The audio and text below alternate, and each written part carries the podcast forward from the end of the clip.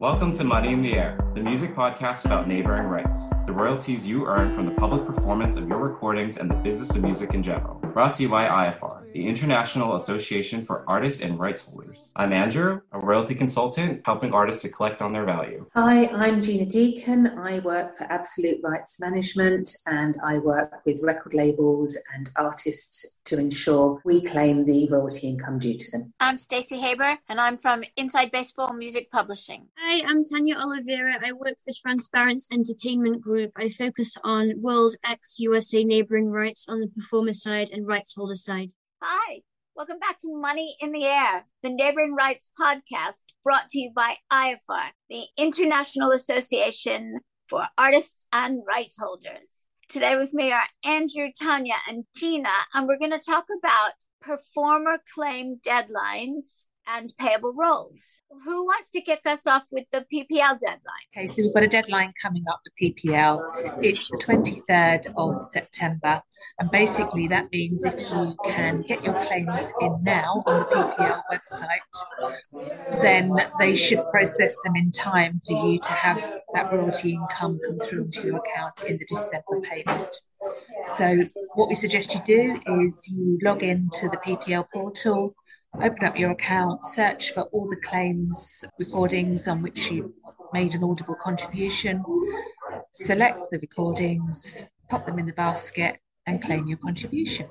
Sounds really straightforward. Everyone go and log in and claim your recordings as a performer. Are there any other deadlines we need to know about? So yeah, just to echo what Gina was saying, that it is so important to get your claims in at PPL, especially if you've got a worldwide mandate with them or they're collecting in multiple territories, because you know you want it to be included in their December distribution. Sooner the better. And uh, yeah, I wanted to touch upon payable roles. I know we haven't discussed that in a while. I look after quite a few keyboard players that also do lots of synth work and drum programming and other types of programming. PPL houses all of those variations and types of instruments, which is nice and easy However, other countries in Europe, it's they kind of use keyboard or keyboards as like this overarching umbrella term. So it's just a tip that if you are representing yourself or someone else and you played synthesizer or you programmed, especially in Portugal and the Netherlands and Belgium, you'll have to put keyboards to for it to qualify and they will approve it and understand when they refer to discogs to like approve the claim, they'll see programmer synthesizer and yeah, they're like keyboards, that's fine. But yeah, a lot of countries do have programmer as a role. Um, Spain do, AIE in Spain, SAMI in Sweden. So yeah, but it's just worth knowing the different territories with their little quirks. Are mixing engineers payable roles? No, no, we've come up against this a few times, and yeah, it's not. The closest thing is programming. If you can prove that you know they made an audible contribution and as we've discussed in previous episodes being an artistic producer like a producer in the room only certain territories pay as we all know there's the usa there's the uk there's germany and spain uh, they all have their own like forms to submit but it's yeah so basically you're a producer or a programmer but yeah mixing or engineering yeah we can't at the moment it might change in the future but right now yeah. No. but if you made a sound an audible contribution put down what that audible contribution was instead of saying you were the remixer or the engineer.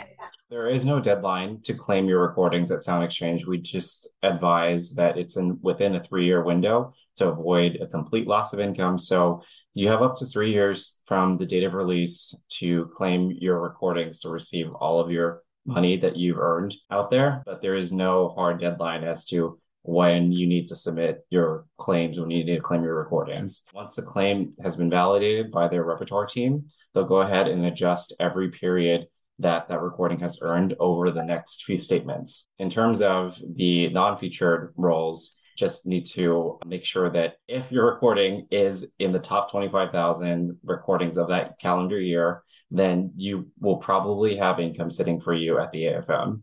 And in that case, you need to search the AFM's website. They have two buckets essentially, one for covered recordings and then the other for unclaimed royalties.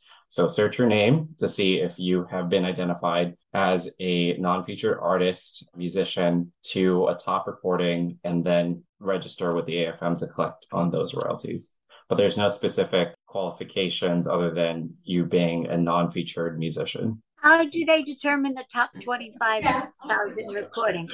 They receive income, not income, but reporting from Sound Exchange, and then they do their diligence with uh, some other sources. It's not incredibly transparent, but they are finding ways to substantiate what has earned so uh, most likely they're receiving some type of report from Sound Exchange as to like what their top earning recordings were in that year, and then they're also looking at uh, now Luminate. It was previously uh, Nielsen, as I'm assuming that they're using as well to validate which recordings within that year earned the most. There are tax treaties between countries specifically for royalty income. And if you fill out the appropriate tax form, you will benefit from that and not get the 30% tax withholding.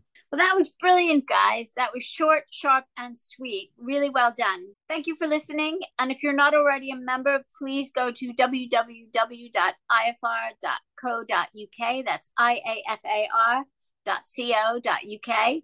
Or if you have any questions that we haven't answered, info at iafar.co.uk. See you next week. Bye.